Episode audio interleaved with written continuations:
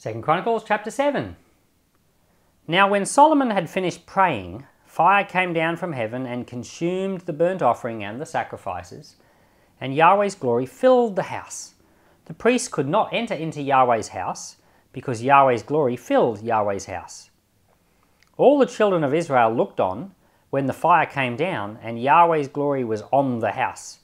They bowed themselves with their faces to the ground on the pavement worshipped and gave thanks to Yahweh, saying, For he is good, and his loving kindness endures forever. Then the king and all the people offered sacrifices before Yahweh. King Solomon offered a sacrifice of 22,000 head of cattle and 120,000 sheep. So the king and all the people dedicated God's house. The priests stood according to their positions, the Levites also with instruments of music of Yahweh, which David the king had made to give thanks to Yahweh, when David praised their ministry, saying, For his loving kindness endures forever. The priests sounded trumpets before them, and all Israel stood.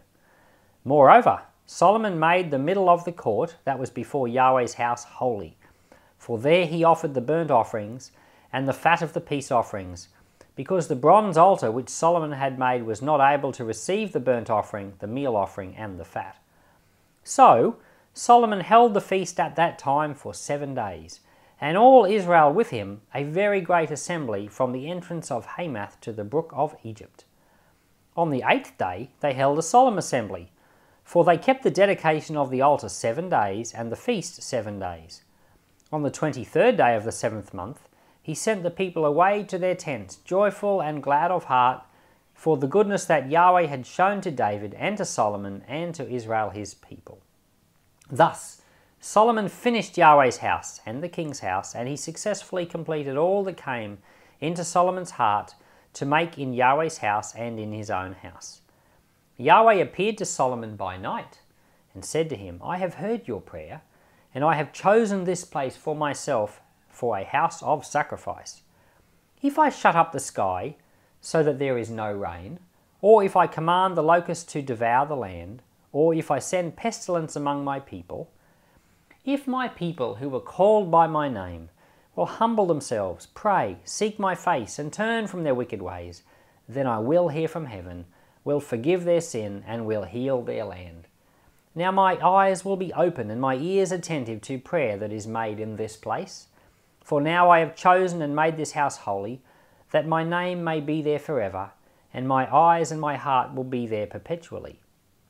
As for you, if you will walk before me as David your father walked, and do according to all that I have commanded you, and will keep my statutes and my ordinances, then I will establish the throne of your kingdom according as I covenanted with David your father, saying, There shall not fail you a man to be ruler in Israel.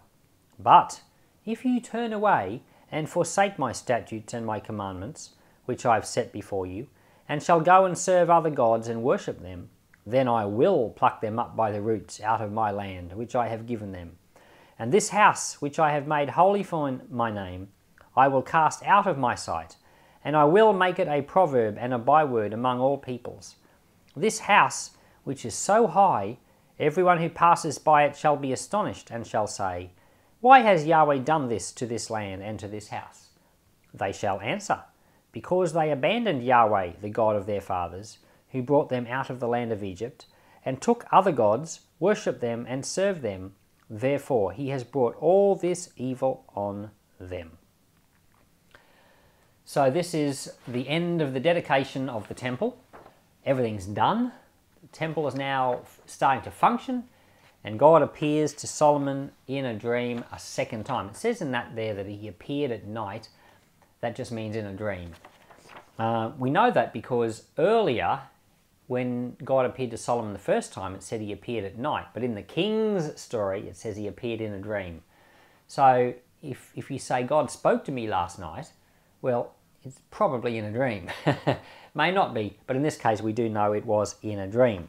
So the Lord spoke to him again, and this is where we get that very famous passage uh, 2 Chronicles 7:14 where it says, "If my people who are called by my name will humble themselves and pray and seek my face, that you know I would hear from heaven and heal their land." So that is a first person quote from God because this is something God said to Solomon in the dream. And God said to Solomon, basically a re- reiteration of the promise. He said, If you do what's right, I'm going to bless your family line and do what I said to David. If you do what's wrong, I'm still going to keep my promise to David. I'm going to rip you, rip, you know, tear down this temple. So it was a promise both ways. But he also said to Solomon that he would hear the prayers played in this place. Now you will remember, hopefully, that I said in the last chapter that the place that was chosen, you know, in the Old Testament it was Jerusalem and the temple, but in the New Testament the place is the body of Christ. It's the people of God. That's the place that is chosen. So if my people who are called by my name would pray in that place, it's talking about the prayers of Christians, the prayers of God's people. Years ago, we um, we there was a terrible drought in Queensland. 2002, this was. They called it the drought, the centennial drought or the century drought, because it was supposedly the worst drought in hundred years. And we um, we prayed for rain in Mount Morgan, and the dam was amazingly filled.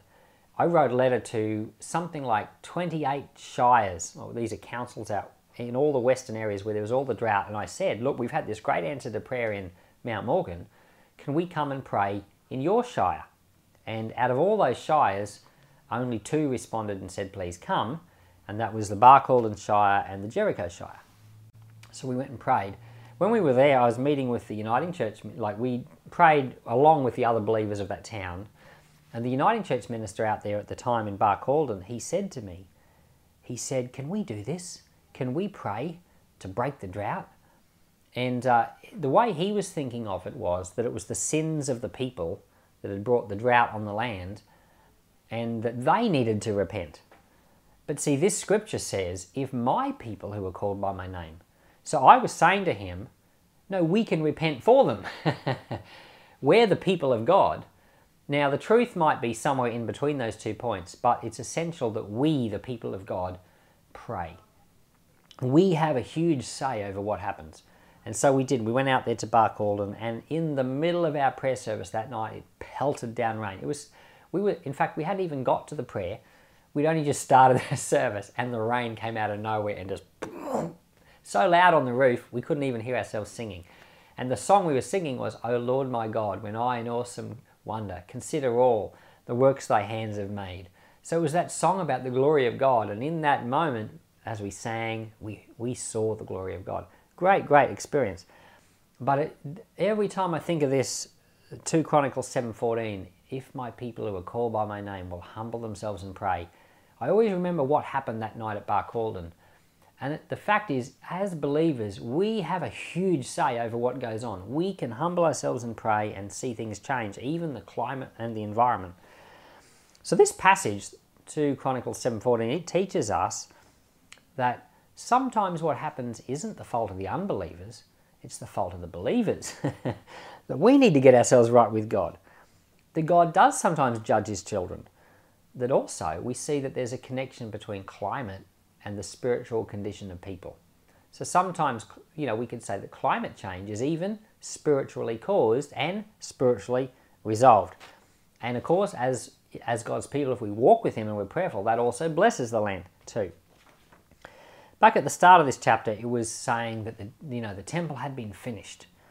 Now, in the New Testament, the temple is the body of Christ. It's God's people. It says in Peter, we're living stones being built together to be a house for God. So the temple, it already exists because it's already there, but it's also not complete on the other hand, because the body of Christ, we have not yet finished being built together. There are parts of the body of Christ which don't function well together. They don't cooperate, and um, so you could say that there are diseases in the body of Christ. Well, there's parts of the temple that are not built yet. There are some parts that are broken down. So, from a New Testament perspective, what are the obstacles to the body of Christ being finished off, to the temple being finished so that it can be filled with the glory of God, here's a few of the obstacles.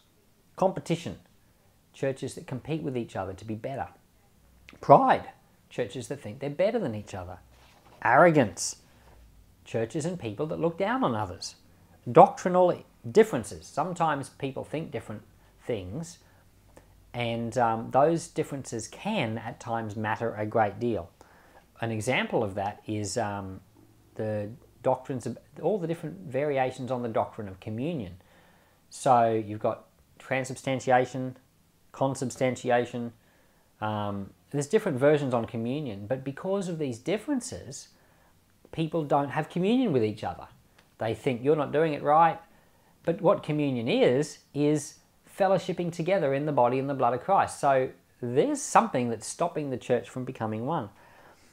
Um, I've discovered um, that pastors are too busy to do things with other pastors. So they place a priority on their own things, but they don't place a priority on the body of Christ because they think their own work is more important. But the, the work of the body of Christ is actually more important. And when the body of Christ is whole and healthy, each individual part does better. So they don't understand. They, they look at scriptures that say things like love one another and they think it only applies in their own congregation. They don't realize it applies between congregations or prefer one another, it says in the book of Romans. Um, they don't realize that they're supposed to prefer their fellow Christians in other congregations above their own congregation. So, all of these things are obstacles to the temple being built. So, what you and I should do is we should pray and live for the completing of God's temple because when it's complete, guess what's going to happen? The glory of God's going to fill the temple and there's going to be a visible sign. At the start of this chapter, it said that fire came down from heaven and was on God's house.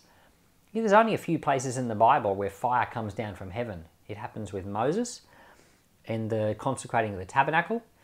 It happens with Elijah on Mount Carmel. It happens with Samson's parents.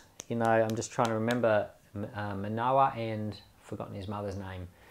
But his parents, when they see an angel and fire comes down on their sacrifice, but there's not very many places in the Bible where the fire of God comes down from heaven, and it happens here.